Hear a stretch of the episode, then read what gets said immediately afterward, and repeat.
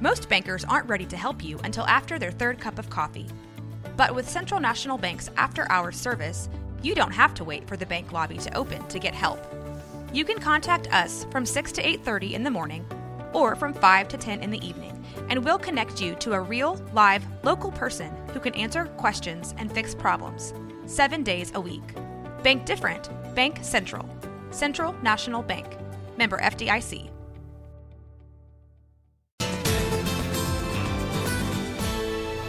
KWTX at 4 starts now.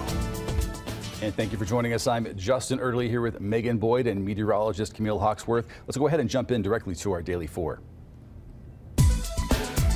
And something we maybe all done. Have you ever gone into a parking lot to find your car outside the mall or a grocery store and then gotten to the door of the car only to find out it's the wrong one? There's unfamiliar things inside the car. It's not yours. Definitely.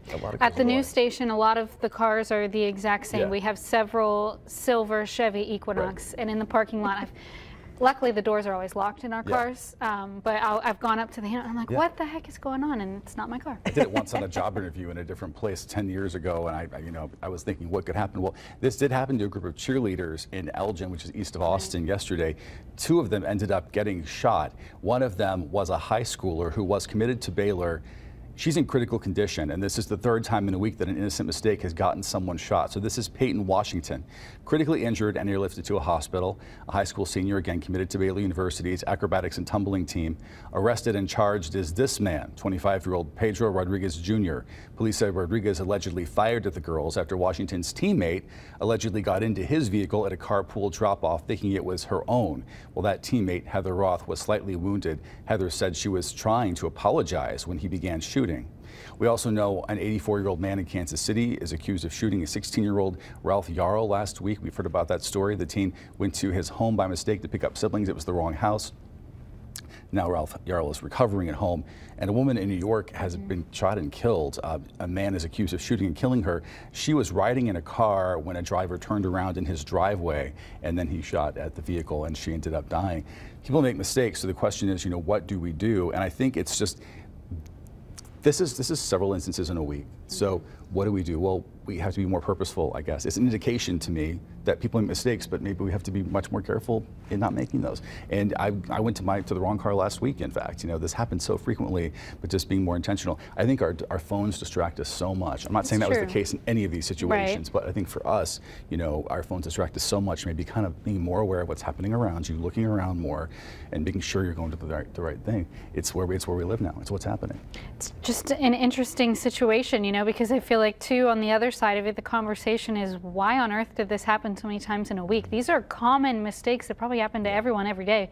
I would say it's an uncommon reaction to those things. Wish you could understand why. Yeah, and we just hope for, you know, think of those uh, young ladies who were injured that they are okay. Right. And, and we know that at least for uh, young Ms. Washington, that, that she is a fighter. Right, yeah. I mean, I think her coach had come out and said that she had survived some condition that she only has one lung and that just proved how much of a fighter wow. she was. And so just hoping for the best for her. Yeah. It makes you worry too about your kids going out into the world, you know, especially if you have young teenagers who are driving, um, who could make mistakes like this. We're still figuring things out. I don't know how many driveways I turned around in incorrectly uh, as a kid, uh, even now when you're trying to find your way. So whew, it just makes you stop and think. It really, Definitely. really does. But again, we wish the best for them. Yeah, now number two in our daily four. Well, if you had a Facebook account in the last 16 years, you could have some money coming to you. In 2018, Facebook disclosed that information from 87 million users was improperly shared with Cambridge Analytica. Analytica, a British political consultancy that was used by the presidential campaign of Donald Trump and by Senator Ted Cruz, among others. It prompted several lawsuits that have resulted in a several hundred $25 million settlement.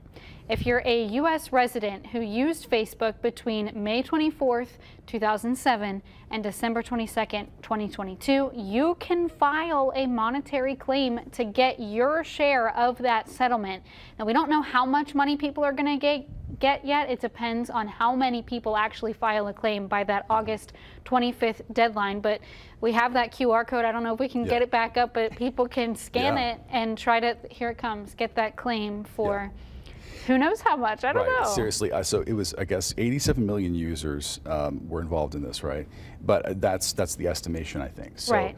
there are 330 million people in the United States. Almost Yeah. everybody has a Facebook. I was- account. yeah, anyone that has had a Facebook between 2007 and 2022, that's a lot. That's a lot of people. Yeah, that's me. Yeah. Yep. Yeah. Yeah, Yep. for sure. And if you divide that 700, $725 million divided in two is a dollar, two dollars a piece, right? I mean, you're not probably not gonna get that much money. I, Uh. look, I hope that I hope that people who do apply get get a good chunk of change. It's, it's kind of scary, you know. It's information being shared. We don't want to be shared. We Right. really didn't realize that was happening, and so they are trying to make up for it. But it might be a little bit of like a little return. It doesn't take long to fill out the form. It's a couple Okay, minutes. that's good. That's good to know. minutes. Did you already do it? No, but I was going Okay. through like it's saying it was like, it's like your name, how long you used it. It's two or three questions, easy. Yeah. Okay. So um, we'll see what happens. We'll get some, maybe get some money. I'll give you my one dollar. You can have it. It's yours if, if I get one. now number three in our daily four. Hey, that means I have three dollars if you give me your $3, dollar. Yeah, you too. Yeah.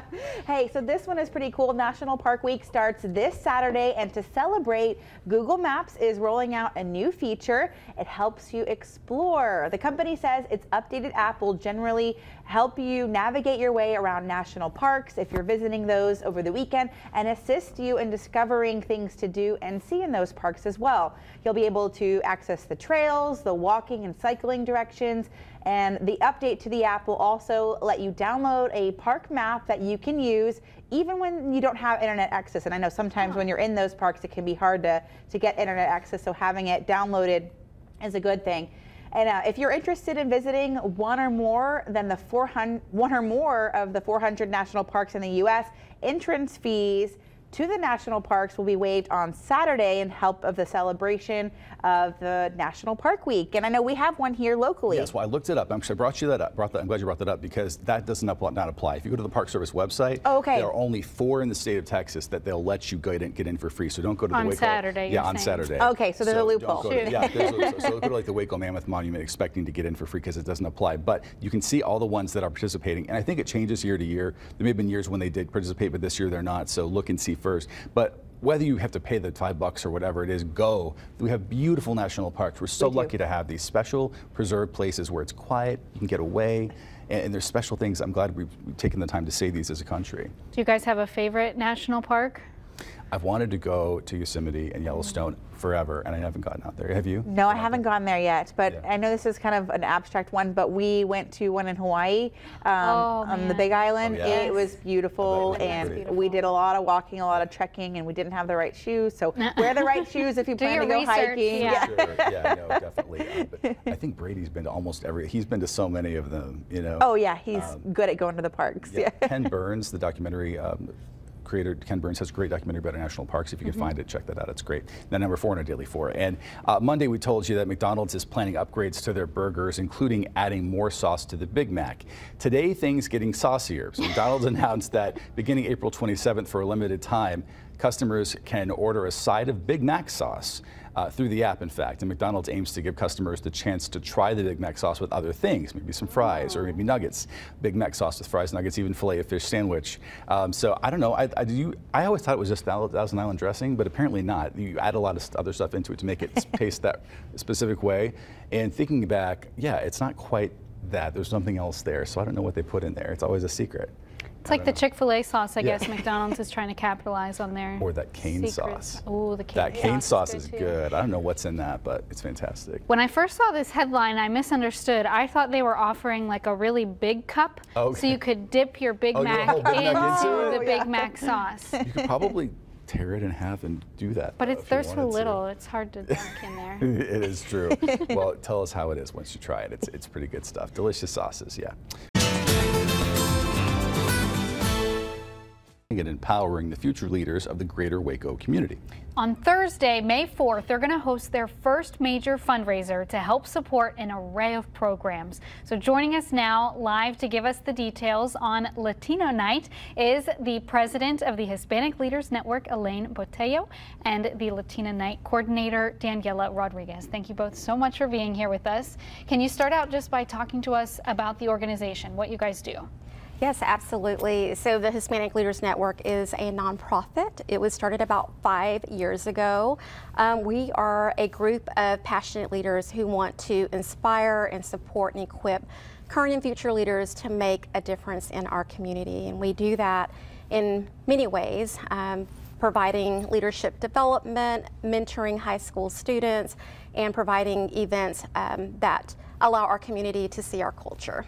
You know, Thursday, May 4th Yes. is the big day. You're Correct. putting the fun and fundraiser at the Woodway Pavilion. Yes. Uh, so this is Latino Night. Tell us about Latino Night. So Latino Night, like you said, it's May 4th, so it's a Thursday before Cinco de Mayo, so we're getting everybody before the weekend. um, basically, it's going to be a night full of cultural events. We're going to have all kinds of different music. DJ Terco will be there, so we're playing different types of music from the oldies to reggaeton. We're going to mix it up this, this that night, and we're going to have um, all kinds of fun food from Lupitas. So that's going to be a local chef that does, is going to do a mole tasting for us. We're going to have different types of churros. We're going to have all kinds of different tostadas and different types of cafe and things like that. So we're trying to share our, our culture that night as well, as well as just getting everybody dancing and having a good night.